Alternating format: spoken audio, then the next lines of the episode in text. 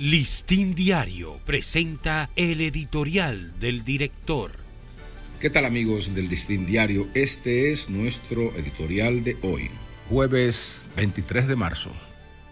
La pus que emana del poder.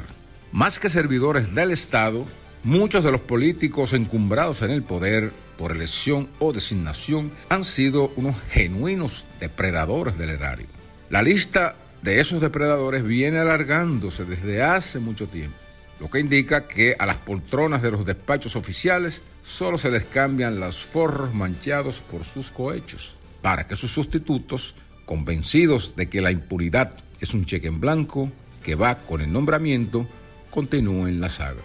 De esas conductas no castigadas es que se originan los escandalosos casos de corrupción administrativa que entre gobierno y gobierno sacuden de indignación y frustración a la sociedad dominicana.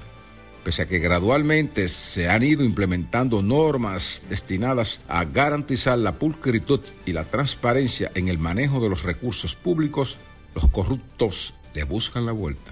Lo más decepcionante es que, con este mal ejemplo desde el poder, ha florecido una cultura de la corrupción administrativa difícil de desmantelar. Bajo esa cultura, Muchos servidores de una institución estatal, no importa su rango, creen que el erario es una mina personal, cuando no, el botín que les toca por haber ganado unas elecciones. Y como por años la justicia se había tenido como rehén del poder político, no había temores de ponerle la mano a lo ajeno ni aprovecharse de las posiciones para enriquecerse.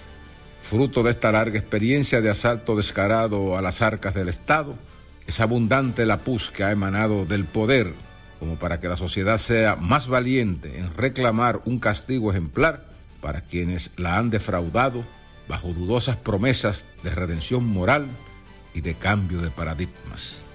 Este ha sido nuestro editorial.